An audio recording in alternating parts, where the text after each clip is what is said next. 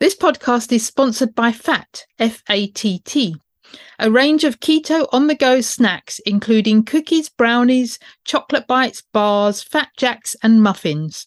Fat snacks are delicious, natural, and always free from sweeteners, fillers, and seed oils. Find fat snacks at www.livefatt.com. That's L I V E F A T T.com. Use the code fabulously10, that's 10, to give an extra 10% off one time purchases, not valid on subscribe and save. Welcome to the Fabulously Keto podcast aimed at improving health, vitality, and quality of life, eating real food in a ketogenic lifestyle. I'm Jackie Fletcher and I'm based in the UK. And I'm Louise Reynolds, an Aussie currently based in Bangkok, Thailand. Each week, we will be bringing you guests who share their stories and discuss a range of topics which we hope will improve your health and well-being. Many of the guests, like us, came to keto for weight loss and have stayed for their well-being, numerous health benefits, and because they are living their best lives. We hope you will be inspired to incorporate these ideas into your own health journey so that you can feel better than you ever have before. Thinking about starting keto? Take a listen to episode number two What is Keto and How to Start?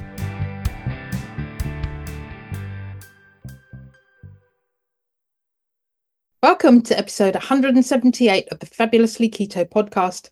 I've been keto for nearly seven years, and over the years, I've given thought to animals in the sense that I would no longer feed the birds bread or the fish in our pond. And I've gone as far to think that cats and dogs probably shouldn't eat grains. I know my sister feeds her dogs raw food, but I'd never really considered keto food for animals.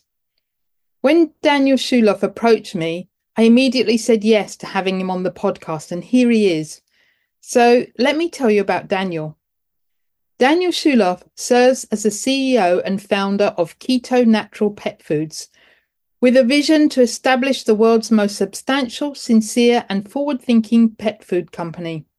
He is an acclaimed expert in companion animal nutrition, addressing key issues for pet owners like obesity, diabetes, and cancer.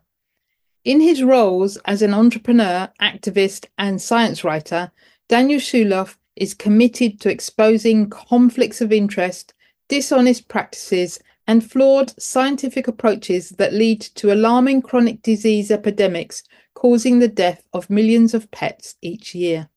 I really enjoyed talking to Daniel and finding out about animals and how they should be eating. So I hope you enjoy it too. Let's go and hear from Daniel. Welcome, Daniel, to the Fabulously Keto podcast. It's fabulous to have you with us today. It is also fabulous to be with you. Thank you for having me, Jackie. It's nice to meet you. It's good to meet you too. So, we always start with where in the world are you?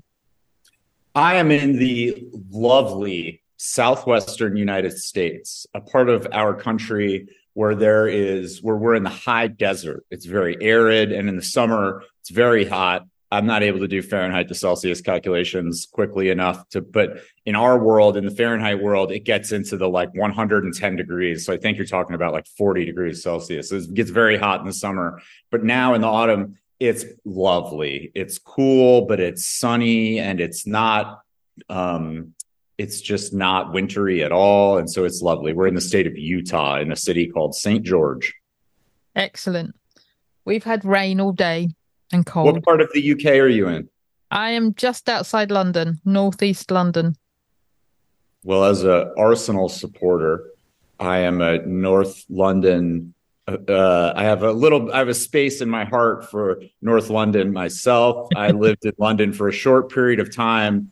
Um, in another life, in my twenties, I lived there as part of my legal education, and uh, loved every minute of it. It was one of the best experiences of my life. Yeah, we have a lot, lot of West Ham supporters um, in this area. So yeah, it's a mixture. The yeah. London teams get supported around London, wherever you are. Yeah. So the reason you're here with me today is because you have a really interesting subject to talk about and one that we haven't had before. And who knows if we'll have again. So it'll be very interesting to talk to you.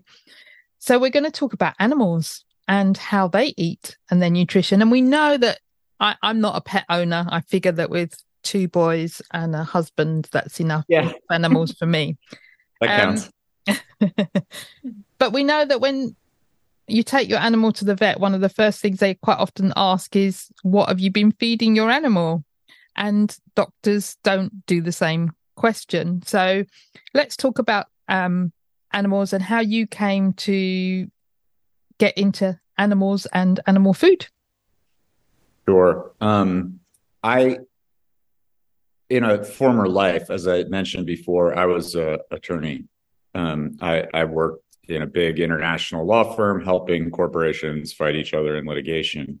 And while I was doing that, which is a, a grind, uh, we sometimes say here, it's a it's a lovely job in some ways. It's very challenging and you work with very smart people and all of that, but it's also a very demanding job. And I was a single guy in my 20s and I got a dog, my first dog. I was raised with dogs in my family, my, with my mother, but um, I never had one of my own, but I got one and I got very into him.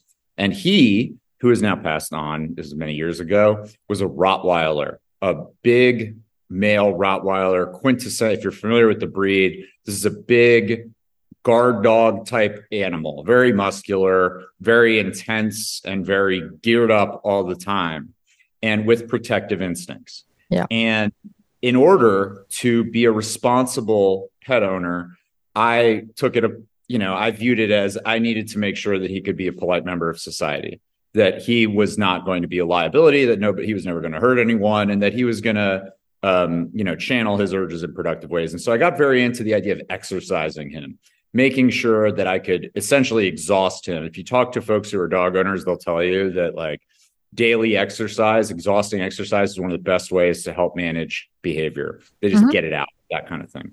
But I was a lawyer, working too much, not around enough to like do every to devote my whole day to making sure this dog got tired. And so I started researching the exercise of the world of like doggy exercise and what is effective for this. And I started learning. This was like, oh, this would have been like 2012. Okay. I started learning about the problem of obesity among pets in the Western world. Now, I, am an American, and most of the material that I would come to write about, because I wrote a book, is about the American version of this problem, but really, my understanding is that it applies to pets throughout the Western world. That obesity is shockingly common among both dogs and cats that are kept as household pets, and that it is perhaps even more shockingly bad for them. And so it, it's not, everyone knows that like being fat isn't great, but the extent to which it is bad for the health and life expected lifespan of dogs and cats is kind of surprising. And so there are two facts that I always give when talking about the extent of this as a problem. Number one is that the majority of dogs and cats in the United States, at least, are overweight or obese. So the mm-hmm. extent of the problem is it's the norm that if I, you're not a pet owner, but if any one of your listeners is listening to the show right now, they've got a dog or a cat sitting next to them. If I were a betting person, I would bet, I would have to bet that it's more likely than not that that person's dog is overweight or obese. It's the you grab the next animal you see on the street, it's more likely to be than not. So, very, very common. It's the norm. But the second fact shows how bad it is studies have been done where they essentially take dogs and follow them over the entirety of their lifespan from the time they're puppies until the time that they die. Because unlike people they live somewhat short lives. And so studies like that can be done at least it's not easy but it's like much easier than with people. Yeah. and what they found is that being just moderately overweight so not like colossally obese but just too fat a little too fat. You go to the vet and the vet's like your dog should lose some pounds. It's so bad for that dog it'll knock its lifespan down on average by more than smoking cigarettes from the time you're 18 until the day you die is for a person. So if you're a, you know, the quintessential unhealthy habit for people, smoking cigarettes is not as bad as being moderately overweight is for a dog or a cat. And it's the norm. And that just kind of blew me away. It's like I was in love with my dog. He was my best friend. I was a single guy. And I just like couldn't imagine how could I, anybody that feels this way let this kind of problem impact their pet? And the explanations that I was hearing when I went to talk to my vet and when I looked at it, I started doing more independent research was that most veterinarians will tell you that freely admit this is a huge problem. It's the number one veterinary public health issue in the world right now for companion animals. This problem of obesity. Well, it, what they'll tell you it boils down to is owners that either we're too lazy to give the animals the exercise that they need, mm-hmm. or we're too stupid to appreciate how bad obesity is for them, or we're too like weak willed like when the animal begs and it wants to, you know, obviously my dog doesn't have any understanding of obesity. It needs me to manage that for him. But oh, pet owners are just too weak willed. We're loving them to death by giving them too much stuff. And none of that resonated with me. That didn't feel like my case. And so I started going deeper into it and trying to test whether those things, those ideas held water. And like I said, this was 2012, 2013. And around this time, the, there were not keto podcasts at this time. But if you're familiar, there's an American science writer whose name is Gary Taubes. Mm-hmm. I imagine you're from, yeah. He, so he had already written his big book, Good Calories, Bad Calories. And I had read it and I found it very persuasive and I found it very interesting. And so there was the, the bones of what would grow into like the low carb keto movement were kind of out there. The like, foundational texts had been written. And so I started looking at that stuff and trying to understand does this help to explain in any kind of way this otherwise inexplicable situation that's taking place with dogs and cats? And the deeper I went into it, the more it became, clear to me that absolutely. Yes, it does. That the veterinary community is not speaking accurately when it tells you that obesity is a problem that's primarily driven by pet owners doing the wrong thing in reality, what it's being driven by is chronic consumption of dietary carbohydrate by dogs and cats. And it just fascinated me. And I went deeper and deeper into it. I ended up quitting my job as a lawyer so I could write what would become this big 400 page book that I published in uh, 2016 mm-hmm. called Dogs, Dog Food, and Dogma. And it t- tries to make the case that, as I see the world, that carbohydrate is the real problem of chronic disease among pets in the Western world. And that the only reason we don't all understand that already is because the veterinary community has, to a significant degree, been misled by corporate interests that have a very, very uh, com- strong conflict of interest in promoting the healthfulness of dietary carbohydrates for dogs and cats.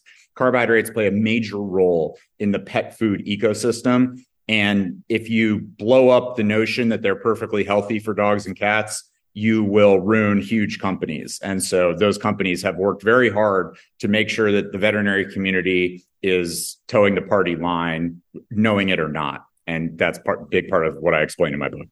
Yeah, and I would imagine that most vets don't even know that because we know that a lot of doctors don't know about low carbohydrate and carbohydrate restriction and that's right. I mean it's like it's it is the execution of the misinformation campaign as it were in that that kind of corporate interests have executed over the past literally 30 years in hiding the ball about what the science really says about this subject from veterinarians is staggering. It is multifaceted, incredibly sophisticated, incredibly well funded, takes place in the academy, in classrooms, veterinary nutrition classrooms, takes place in practicing clinics. And you sympathize with veterinarians. You know, there's it's case by case, but generally speaking, my feeling is the one that you described, where it's like most of them are absolutely trying their best. Most of them are very smart people, but when you are in the fishbowl, it's hard to see outside of it, to understand what has made the environment that's been given to you.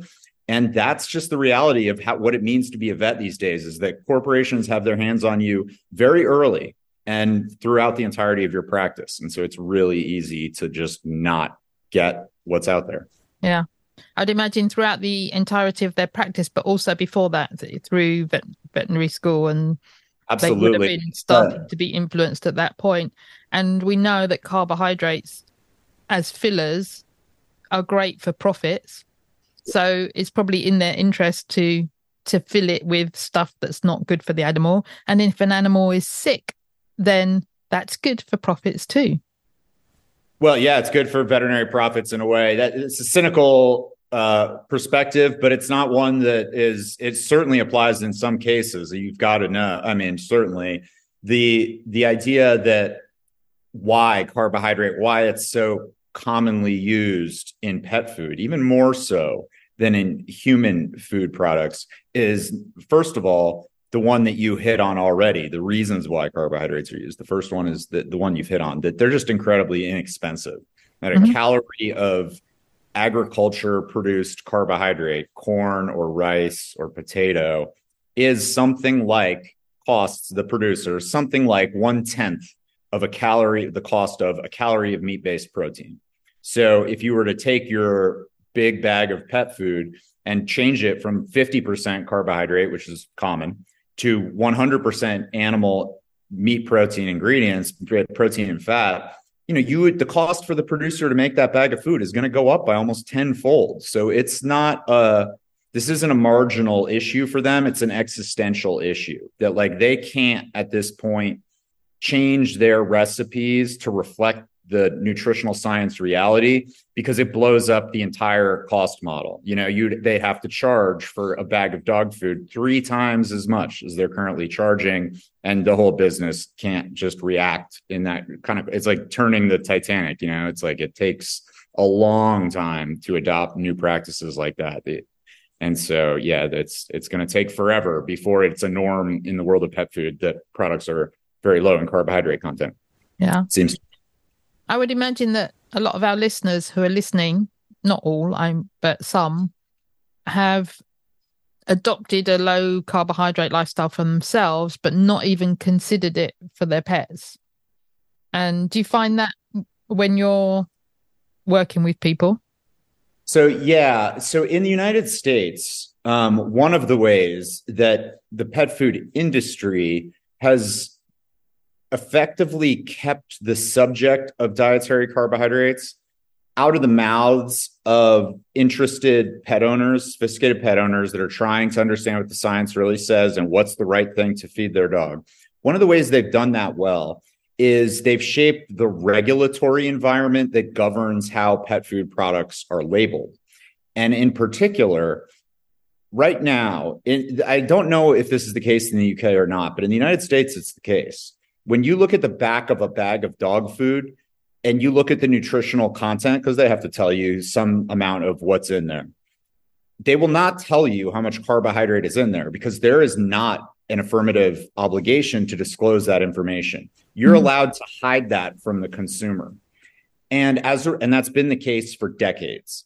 And so, as a result of that, the subjects that are like commonly discussed when pet owners are trying to the trends in the market and the the like touchstones that individual consumers talk about and look at when trying to decide their perspective on what's healthy carbohydrates get kept out of the conversation really effectively. Instead they wind up being around other topics or other subjects that don't have as direct a bearing on health. And so, even among people who, over as the keto diet has become such a popular cultural phenomenon over the past five, six years, have become very firm in their like foundation as being keto diet people. You're right, often aren't thinking about it with regards to their pets. I think that, in my experience at least, a lot of folks who own dogs and cats and might not be like totally um, fluent in the scientific record on the relevant topics will still tell you things like,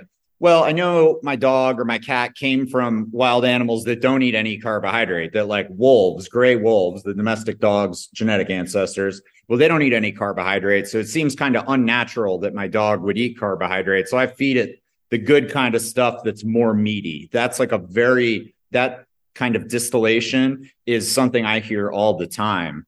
And so it's like people have the right instinct around it, but the nature of how the market's been built up over the decades make it so that folks don't just get like hyper fixated on that and allows them to get misled really easily. And these products that they have a wolf on the bag and meat is the first ingredient and there's a image of a you know an ear of corn with a big red x over it and it says grain free and all these other things that feel very this is wolf like this is very meaty and suggest wrongly falsely that it's low in carbohydrate content that's all very common and so it satisfies that instinct that people have where they're like this yeah this this is the kind of thing my dog needs but in reality they're kind of hiding the ball and in reality there are tons of carbohydrates in there anyway and so until consumers learn to like look for that topic directly, be really fixated on that nutritional content issue. How much carbohydrate is in there?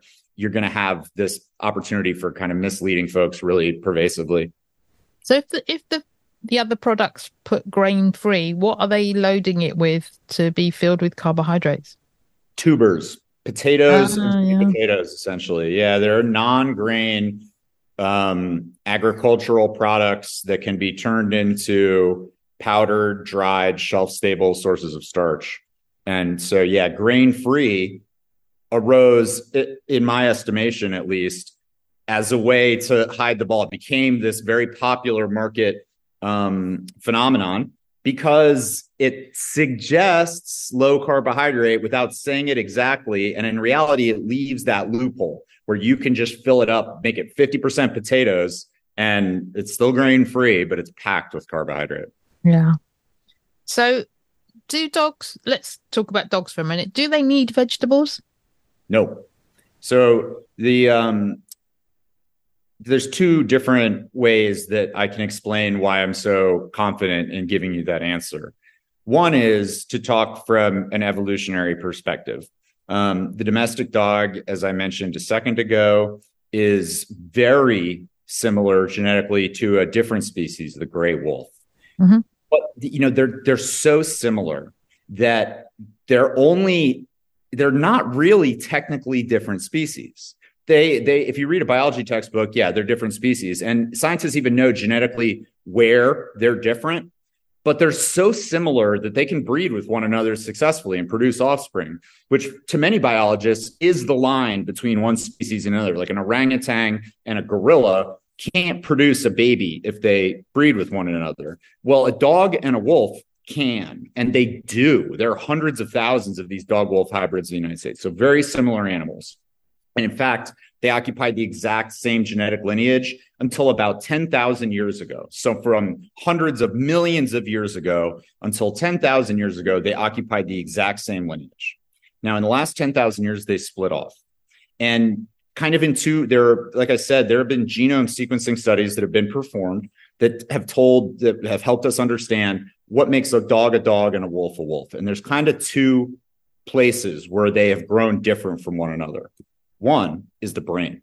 And that's the one that, of course, we're all familiar with. Like wolves are quintessential wild animals. They are not domesticable. Like if you live, if you try to make a wolf a pet, it doesn't happen like that. You can't teach it to sit when you want it to sit and lovingly greet uh, somebody coming into the home for the first time. That's not a thing. The brain is wired differently. We've over generations bred dogs for being docile and trainable. And so they've emerged very different from wolves. But the second one has to do with carbohydrate metabolism. So what dogs do that wolves don't do is they produce this salivary uh, enzyme that you and I produce as well called amylase. And amylase functions, it's in your, sa- uh, in your saliva and throughout the digestive system. And what it does is it breaks down starch molecules. So carbohydrates, all carbohydrates, I'm sure you know, are composed of chains of glucose molecules. And so Mhm. complex carbohydrate, a bunch of different glucose molecules, long chains. Simple carbohydrate, just a couple of molecules of glucose. But ultimately, what that stuff gets broken down into during digestion, prior to being absorbed into the body, is they all get broken down into the individual glucose molecules, Yes. right? That's why when we eat a carbohydrate rich meal, meal, blood glucose goes way up because essentially all that carb gets broken down into glucose, floods the bloodstream as glucose. And amylase helps us change these long chains into individual glucose molecules. And it's like, you know, it's a, um, if you put a piece of bread in your mouth and hold it there for a while, it'll start to taste sweet. Sweet. And what that is, is your salivary enzymes breaking down amylase, breaking down the starch carbohydrate molecules into glucose, and you can taste the glucose like sugar. Wolves don't produce it. Dogs, over the past 10,000 years, have evolved the capacity to produce it. And so, what that means is that wolves, we know today, and because of this amylase thing, throughout their entire history, consume 0.0% of their calories from carbohydrates. They don't eat any. And they do, that's their whole, you know, in the history of the species. And so when someone, and of course, vegetables, your question I do it, do dogs need vegetables? Vegetables obviously are composed primarily of carbohydrate as opposed to protein and fat, whereas animal foods, the only thing that wolves eat are protein and fat.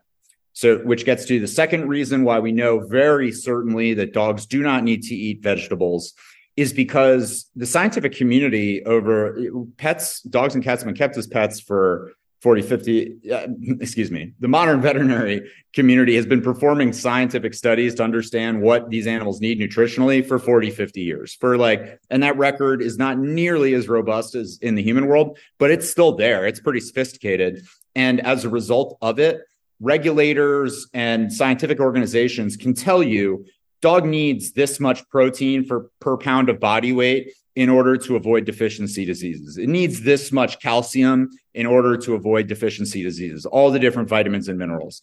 And while they've worked all that stuff out and it's like baked into the regulation of pet food, like you can't sell pet food in the United States unless the nutritional profile meets all those requirements the one place where there are no, no requirements at all are carbohydrate because they don't need it. There's no evidentiary basis that says these animals need this in order to do anything. They can digest it just like you and I can digest ice cream and donuts and whatever, but they don't need it. And they do yeah. just as well without it as they do with it. So, do they have pet food nutritional guidelines? So, not in in the United States, the main organization that provides guidelines is our Food and Drug Administration, and they, among other things, publish guidelines, recommendations, and mandate what packaged foods need to disclose on the label in terms of nutritional content. And that also functions as like a guideline because they have percentage reflections. Like it'll say like this product contains um, 35 grams of uh, fat. And that represents X percentage of the daily recommended intake for an adult male or something like that. In the world of pet food, like I said before, in order to sell it in any serious way, it has to comply with certain nutritional profiles but they really function as like in most cases they're like minimums you have to meet the minimums and have at least that much so there's very very little guidance from government bodies or like trustworthy um like think tanks and research organizations as to what's an optimal kind of canine or feline diet. They won't, they'll tell you, well, you need to make sure you give them at least this much of all these things to prevent deficiency diseases. And that's kind of where it stops. From there, it's it gets much murkier in terms of like who recommends what. Um, and it doesn't look a lot like, you know, our, our US FDA has a bunch of different ways that it expresses its recommendations. They have a thing they call My Plate, and it's a diagram of a plate of food that's broken off into food groups. Nothing like that exists in the the doggy and kitty world. Mm-hmm. Okay, and so for for dogs, for example, are we still looking at similar proportions as humans? So mostly fat with some protein, or do they have a different um, need in terms of how much protein to fat? Yeah. So the number of like the amounts of both fat and protein are essential nutrients for these animals. So if you don't feed your dog any fat at all, it will get sick. If you don't feed it any protein at all, it'll get sick. So both of them have threshold requirements to avoid deficiency diseases. For optimization, you know, that that's kind of we these days, like the regulations evolved from a time when pets weren't treated really as family members. And so what they absolutely needed to consume in order to avoid deficiency diseases was sort of like what made sense in terms of like regulating what these guys are going to be fed or like what kind of commercial products are going to be sold. But these days, for most pet owners who consider their animals part of the family, that's not really what we're trying to do when we're picking out what food we ought to feed to them. We're, we're trying to pick out what's optimal. I want to improve my dog's health, keep my dog as healthy as possible, help it avoid disease as much as possible, help it have the life longest lifespan that I can. To that end, what I believe the evidence suggests is that essentially you should feed as much protein as you can, enough fat to meet the dietary requirement. And that's kind of at a very high level, broad level, what I believe is like the groundwork, the foundation for the right kind of diet for dogs and cats.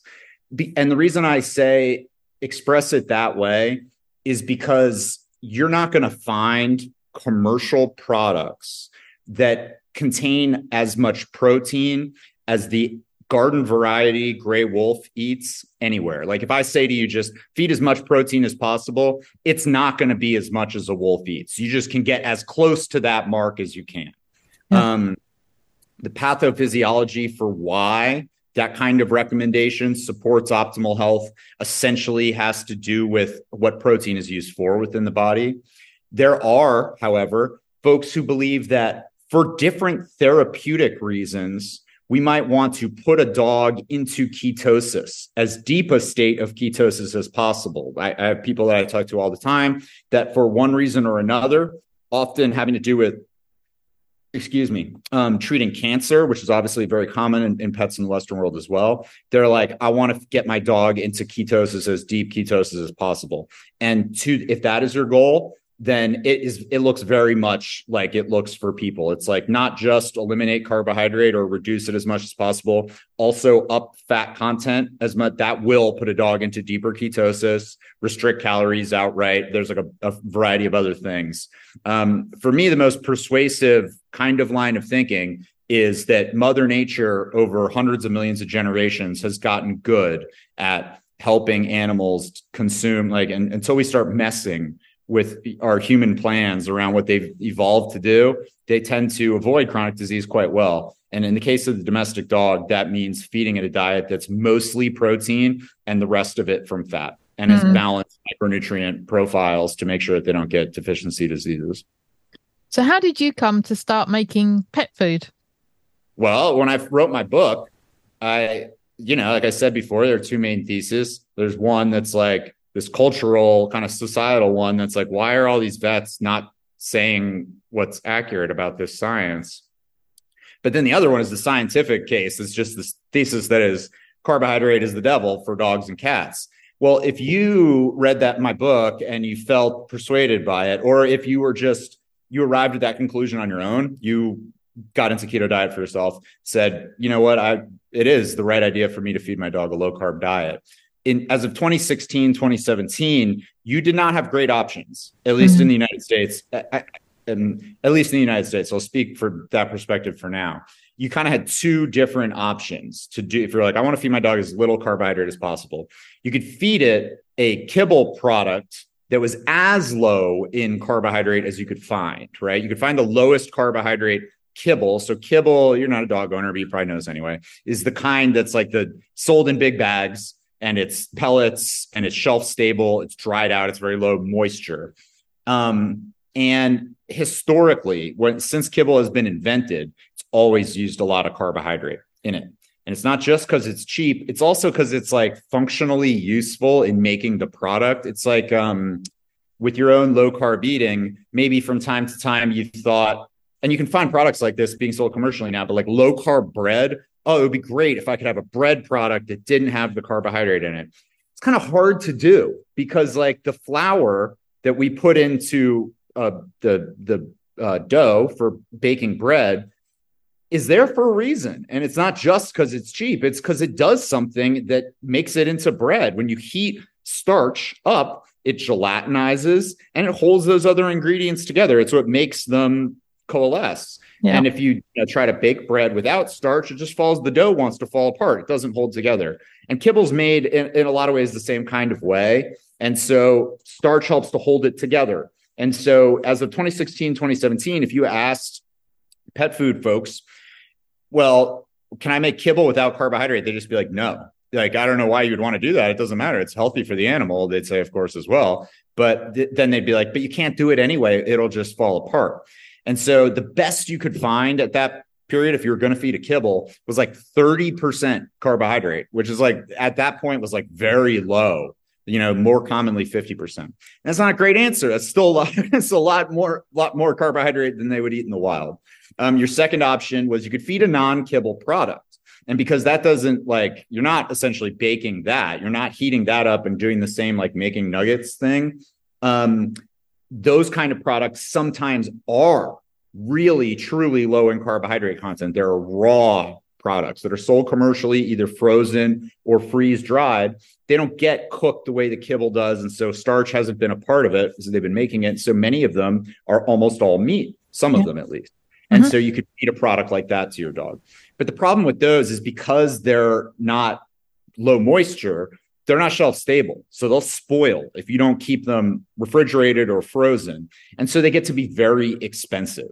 And so if you have a little dog, and not very expensive, like, you know, 25% more than kibble, but like five times as much, you know, um, on a, they're, they're like unitized very differently. You, you know, you can buy a bag of kibble, like, uh, you know 12 kilos but it, that you don't the equivalent of that doesn't exist with raw products. They sell them in smaller units that kind of thing. So like the sticker shock as we say in the us isn't really profound. It's like oh this is $80 this is $80 but you're getting a quarter of the amount of food with one of those yeah. so they're very very expensive. If you have a little dog not that big a deal. It's difference between 50 cents a day and $2.50 a day.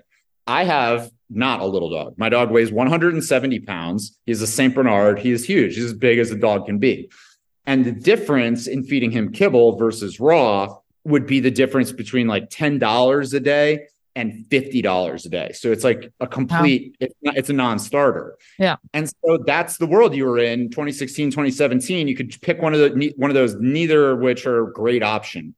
And so I set out to try to make kibble without the carbohydrate, just like lots of folks who make human consumption keto foods, keto breads and tortillas and whatever else have figured out ways to do that in the human world. We set out to figure out a way to do it in the doggy world. That is what we did in 2017. And we make um, very, you know, less than 5% carbohydrate kibble products.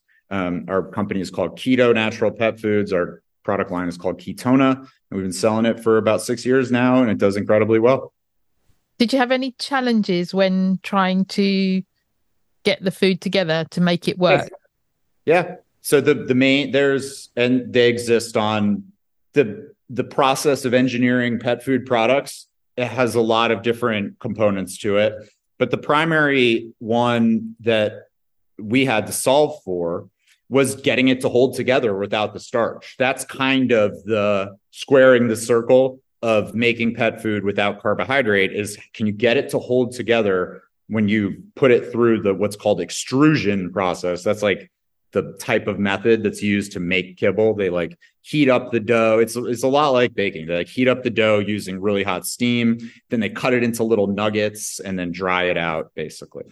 And um yeah finding other types of sources of binding that aren't digestible carbohydrate is so, functionally it was kind of like the solution for the exercise was like there are indigestible fibers they're technically carbohydrate but they don't get absorbed by the dog's body they don't get broken down they just pass through the animal during digestion. Some of those have a binding quality. There are animal products animal ingredients collagen and gelatin have binding qualities to them. The size of the kibbles plays a role in how much binding force is needed. Um, and so that kind of thing, and a, a long period of trial and error of producing something being like, oh, the nutritional content here is right on, but it's not holding together. It's becoming a powder. We got to go back to the drawing board. And it took us about a year to dial it in. And now we've got a good backbone understanding of what all of our recipes need to get them to hold together. And so now we're expanding the product line to different sources of protein, like seafood proteins and poultry proteins, that kind of thing. Um, so yeah, it wasn't easy. So how different when you say pet food, are you um, creating food for cats as well as dogs? You know, we're not. So here's we don't market them for cats, and there's a not so sexy reason for that that's pretty commonsensical once you think about it for a little bit which is that like we're a startup. We've been at it for six years. And so mm-hmm. we're scrapping. We're not like a thriving huge business that's just floating along. And in the startup world pet start pet, pet food startup world you get all the dog people first before you do cats. And the reason and that's just like the way it goes.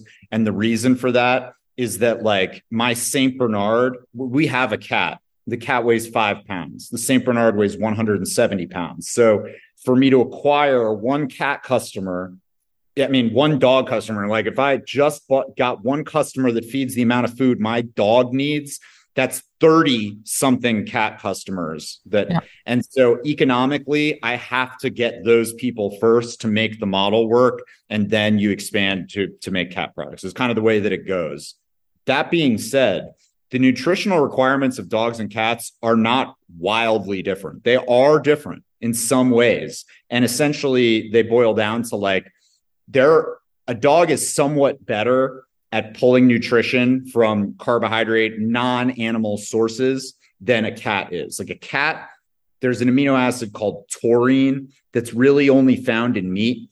And a dog can produce taurine endogenously. If you feed it enough of other things, it'll make taurine. Cats don't do that very well. So you have to feed that to a cat. But like our products are so high in meat, they're so low in carbohydrates, so high in meat protein that they meet all those requirements. And so when we have customers that are like, I've been feeding your product to my dog for a really long time, can I feed it to my cat? The answer is yes. I and I do that's what we feed to our cat and it meets all the cat nutritional profile but it's like we don't market it that way. Yeah. I'm not trying to like it's kind of off label use to to do that. Okay.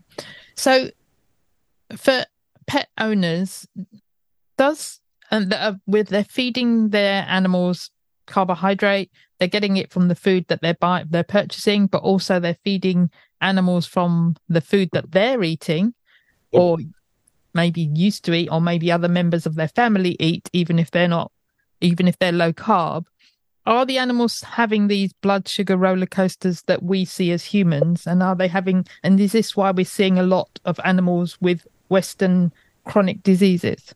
Yes, and yes, full stop. Um, the biochemical, metabolic nuts and bolts of what happens in your body when you ingest carbohydrate is almost identical in the dog world. It's just a matter of degree. It's not like the whole story of carbohydrate molecule comes in, it gets broken down into glucose during digestion, it gets absorbed into the bloodstream as glucose, which causes blood sugar levels to go up, which causes insulin secretion, which drives the glucose into fat among other tissues. All that nuts and bolts runs exactly the same in dogs and cats. So that's a hard yes. And it is um and so, sorry, that, let me tell you, it, it's also a hard yes with regard to your second question, which is, is this why we see so much chronic disease, like mm-hmm. diseases of civilization in dogs and cats? Abs- I mean, there there is one thing that all of those most common diseases have in common, and that is carbohydrate metabolism. When it whether it's obesity which I make the case for as clearly as I can in my book. It's it's like an undeniable scientific record that carbohydrates make dogs and cats fatter than other nutrients. It's like in in um humans it's actually kind of like the reason that there's any room for debate over whether carbs do or don't make you fat in the scientific community is because it's hard to get human subjects to participate in the kind of research that you need to do to really definitively answer these questions. Like the it's very simple to draw up the kind of study that you would need to do to test the theory hypothesis that do- that carbohydrate makes you fat. You essentially just put people in two different groups and have them do everything in their world as exactly the same as one another, with one exception, which is that one group eats more of their calories from carbohydrate and one group less. Everything else exactly the same. Same number of carbohydrates, same lifestyle, everything else the same. And then you feed them those two different diets for a period of months and then look at what happens. That's hard to do because people don't want to restrict themselves to one diet, live in a study environment, like what they call a metabolic ward. So you can tell exactly who's burning how many calories through, excuse me, activity. It's hard to do. In the world of dogs and cats, it's really easy. And so it's been done many times. They uh, house these animals in laboratory settings they can very easily be like, you're eating this, you're eating this. And so they, they've done this study a half dozen different times where they feed two subsets exactly the same number of calories and house them in exactly the same conditions. And the only thing that's different is one group eats more carbs and one group eats less carbs. Every single time the study has been done, the same thing happens, which is the dogs that eat carbohydrate get fat and the dogs that don't eat carbohydrate don't get fat. Mm. And so it's, it's clear as day that it is the cause of obesity. But it also, as I'm sure you had talked about countless times, that carbohydrate consumption has plenty of the just as logical link to some of the most other common chronic civilization diseases, diabetes and cancer, most notably.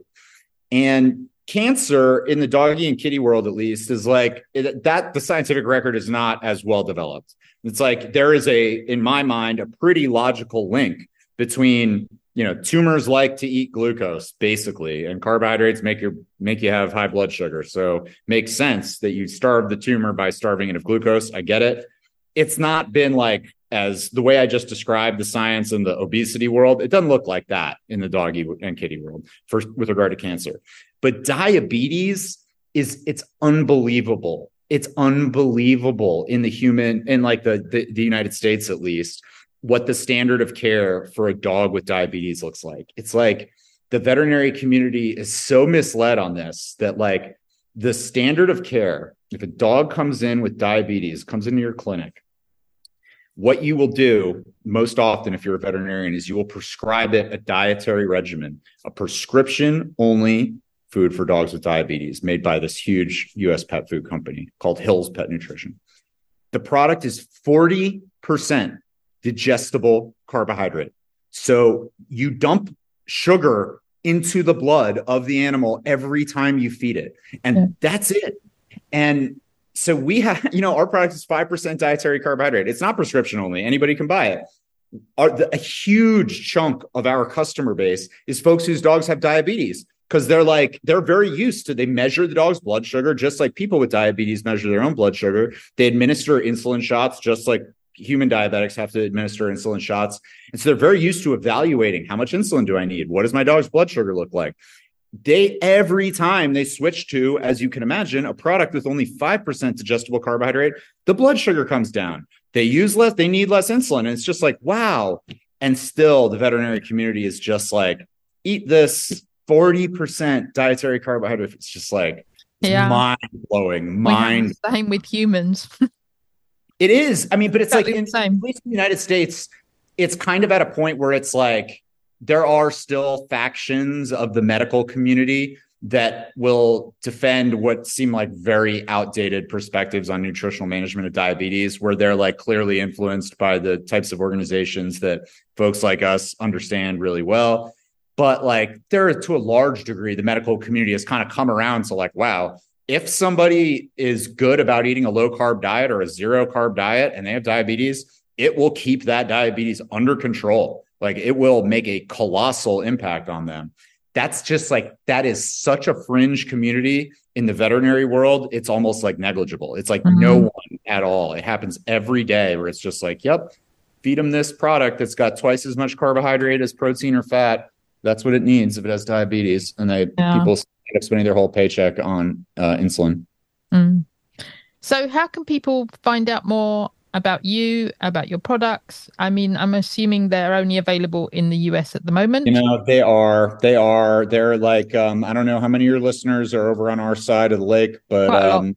a lot. Okay. Well, good. So th- those folks will have no problem. We're available through whatever online channel you otherwise would buy your pet through from. You can buy it from us directly. You can buy it from Amazon. There's a big pet retailer called Chewy, Petco. There, you can get it wherever. It's not hard to find. Our website is keto natural petfoods.com.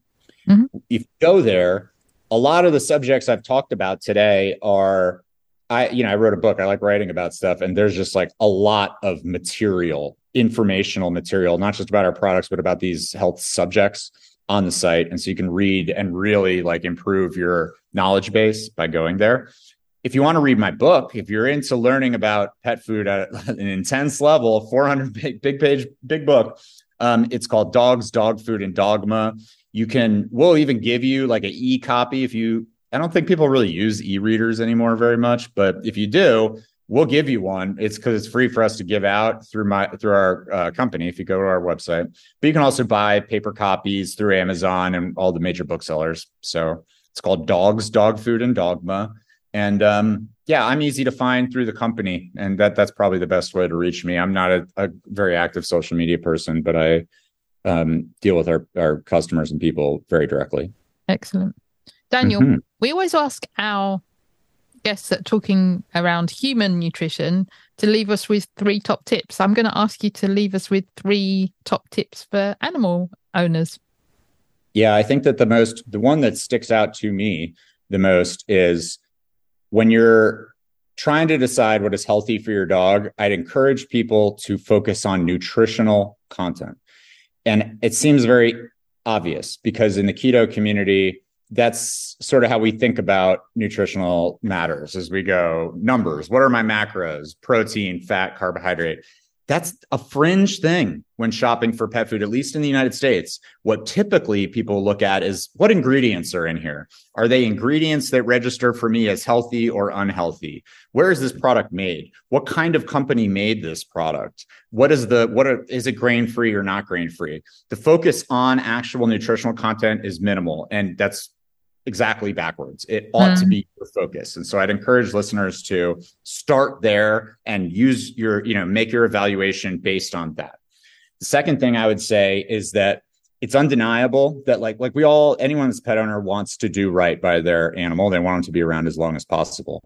The one thing that will move the needle the most, other than like is your food poisoning your dog or giving it a deficiency disease? The one thing that you can do nutritionally that will move the needle the most on your dog's lifespan, average expected lifespan, is leanness. Keep it as lean as possible. It, with people, it's hard. I believe it. I was telling you, Jackie, before we began recording, I believe in the efficacy of keto diets for people and keeping us lean it's hard for me at least i do a lot of exercise and like i am a I consume a lot, and ice cream is delicious, and other carbohydrate rich things are delicious. And I have to exert willpower to like, that's not hard with dogs and cats. It's like you're making those decisions for them, and yeah. you can keep them Olympic athlete lean without them. They don't have to devote their whole life to being that way. Like my dog is very, he looks like a bodybuilder because he's very lean. And that will happen very naturally if you take the carbohydrate out of its diet. And so, and that is like what I would say is the second really important thing is just like what is considered normal in the world of dogs and cats is not that lean. So you're not striving for normal. You should strive for like, I want my dog to look like a, a Olympian, like what a doggy Olympian would look like, because that's totally accomplishable without, it's no harder than keeping your dog a normal weight and it'll move the needle a ton. So um, can I ask? So if um if they're feeding their dog a low carbohydrate food, say your food, for example, could they give them more food and still and the the animal will remain lean? As in, if the dog's it... hungry or doesn't have muscle but is thin, yeah, so maybe you need to give more food you like i said before the record is really clear that if you feed dogs the same number of calories as one another but less carbohydrate they will get leaner. They will lose body fat eh, all else being equal. Um, and so what that means is that yeah you can feed somewhat more calories than mm-hmm. if you feed relatively few calories of carbohydrate. Whether that amounts to a different amount of food is somewhat of a different subject. And it's like a cup of one kibble and a cup of another kibble might contain really different amount of calories and it's not just about the macros the moisture the size of the product all those things influence that and so it's not quite as clean as that where it's like but gener- you can certainly feed somewhat more calories while keeping the animal lean with uh, carbohydrate restriction. Um, and you know, like I said before, if just as I believe that in essence, like body fat is kind of like poison and body muscle mass is kind of like medicine, mm-hmm. you ought to try to make sure that the animal is not just thin or is, is not thin, but is lean. Like it should be muscular. If your animal is losing muscle mass, that is not the same thing. If it's losing weight, not but it's coming protein. muscle, that's not a good thing. And yeah. so feeding enough protein that it, that's not a thing is important. And I'd say the third big take home other than keep your dog as lean as you possibly can. Essentially, that that like rule applies in 999 out of a thousand cases. Just that it's that simple a rule. Just make it as lean as possible without losing muscle mass, um, and focus on macros. And then the third thing I would say is like give it a bout of daily exercise of some some fashion. Like I, I'm a really busy person. I do not devote. My dogs have they get exercise every day. It is not time intensive. They do not do incredible stuff like that, but they get their 30 minutes of like something every day. And it's not really, you can make a dog very lean without doing that. Like they, you can absolutely keep a dog lean without giving it a great deal of exercise.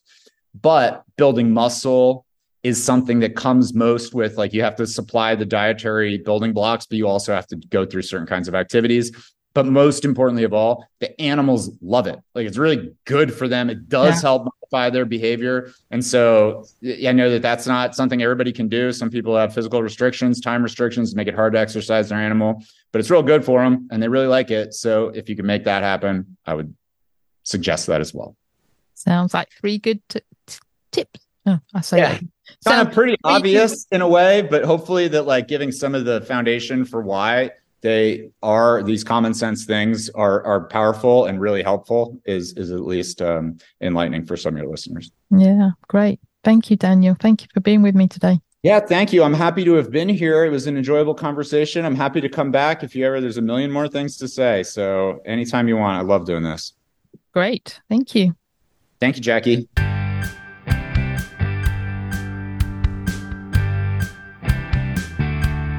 It would be great if you could support us through Patreon. Go to patreon.com forward slash fabulously keto and you can choose the monthly amount you wish. Can you recommend a guest we can interview? If you can, click on the link in the show notes to send us your recommendation.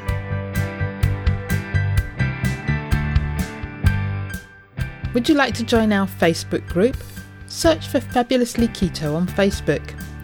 Our Facebook page is called Fabulously Keto and you can follow us there. Or you can follow us on Twitter. Our handle is Fabulously Keto. Or follow us on Instagram, Fabulously Keto 1. Did you enjoy the show? Let us know you listened by tagging us in your Insta story or Instagram post using the handle Fabulously Keto 1 and the hashtag TFKP. All the links are on the website and in the show notes. If you haven't subscribed to the podcast, click the subscribe button.